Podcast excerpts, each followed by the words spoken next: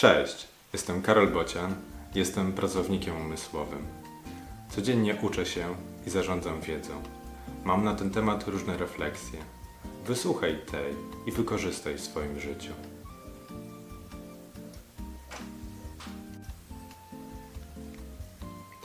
Pokusa. Nieopodal leży, samotna. Odpoczywa w chłodzie, na płaskim blacie biurka. Nad twą głową stoi inna, znudzona, chce się wyrwać z drewnianej półki. I przy łóżku też jest jedna, zakurzona, rozpoczęta, zapomniana, porzucona. Tytuł piękny ma ta pierwsza, pociągający ta trzecia, drugi zaś jest tajemniczy.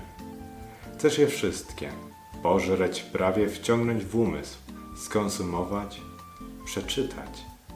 Nie masz czasu, lecz się chwytasz na pragnieniu, na pokusie.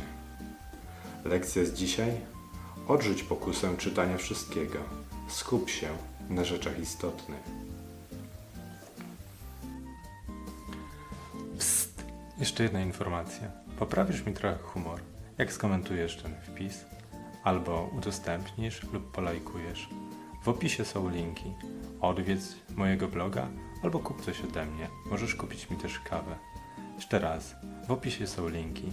Odwiedź je. Cześć!